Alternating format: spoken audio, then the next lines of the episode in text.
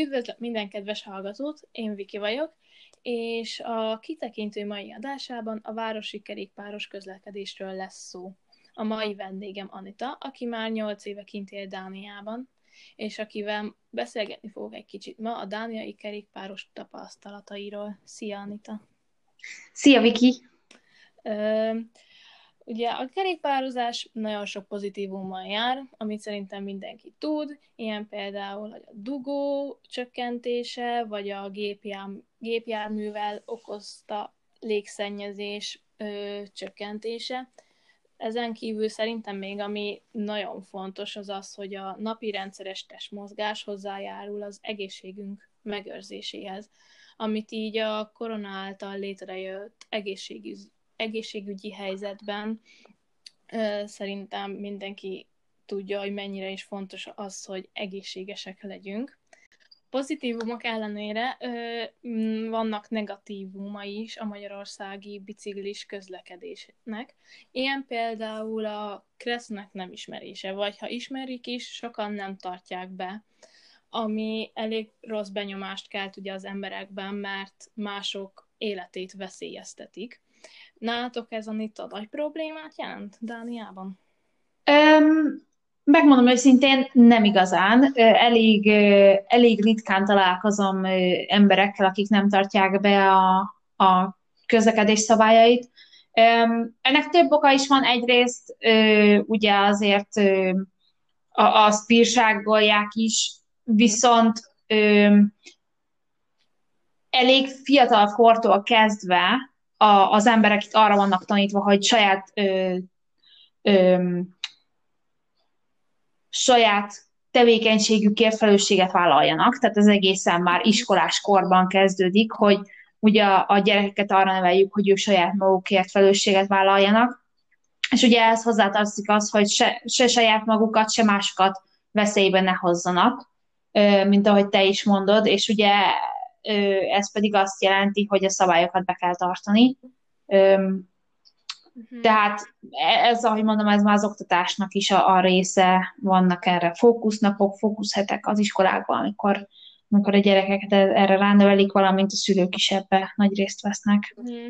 És uh, nálatok hogy van? Vannak jó, rendes minőségű bicikli utak? Mert itt nálunk Magyarországon, így Budapest környékén, ahol én lakom, ott például a főút szélén lett felfestve egy biciklisáv, viszont az autósok sávjából vettek ez, el ezzel, ami szerintem nem a legjobb megoldás. Persze jobb, mint a semmi, de azért ennél biztos van jobb megoldás. Vagy ugye az, hogy nincsenek ö, bicikliutak, elég kevés van, ez azzal is jár, hogy a járdán közlekednek, amivel hmm pedig a gyalogosok, gyalogosokat zavarják, és ez mellesleg amúgy tiltott is a járdán közlekedni, szóval, hogy ez nálatok,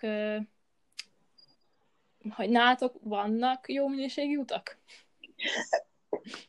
Ö, teljesen megértem egyébként, hogy az emberek a járdán közlekednek Magyarországon, mert mert az biztos, hogy, hogy az veszélyes, amikor az ember ugye az autók között ö, biciklizik, Szerencsére nálunk erre nincsen szükség, mert az utak nagy részén vagy, tehát hogy vagy meg ki van építve rendes bicikliút az utak többsége mellett, vagy pedig ugye fel van festve.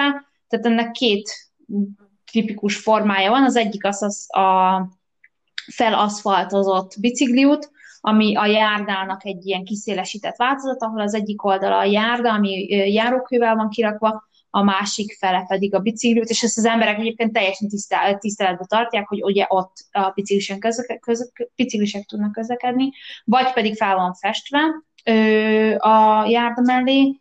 Ö, a, egy másik megoldás az az, hogy, mint ahogy te is mondod, ugye az útnak a meg, kiszélesített változata, ö, foglalja magába a bicikliutat, viszont az a különbség, hogy nem egy meglévő útból vesznek el a bicikliúthoz, hanem azt olyan szélesnek építik ki, hogy ott egy biciklisáv elférjem. Alapvetően az autósok is egyébként nagyon tiszteletbe tartják a bicikliseket, az emberek 90%-a rendelkezik biciklivel, és saját maga biciklizik Itáliába, tehát mindenki tapasztalja azt, hogy fontos az, hogy egymásra vigyázzunk. Úgyhogy. Uh-huh.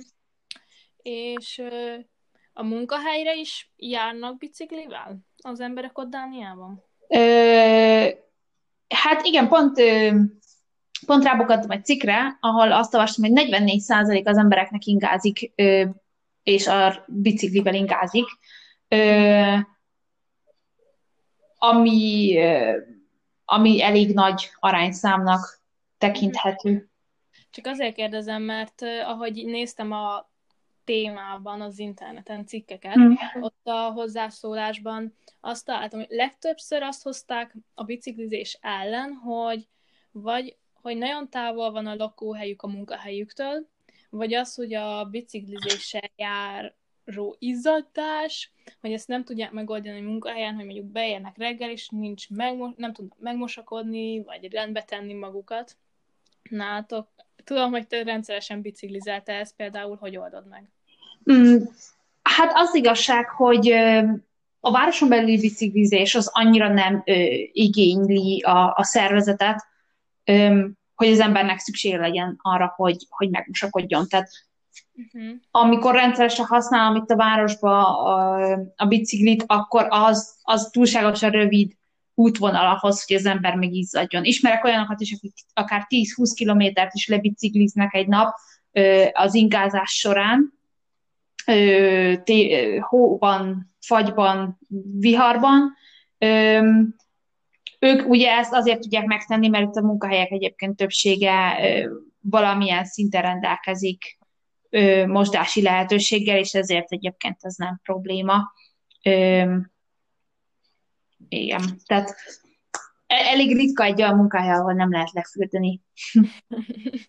Igen, szóval ezek alapján, amiket így elmondtál, beigazolódott a sejtésem, hogy Magyarországnak azért van még hova fejlődnie, amiket izgatottan várok.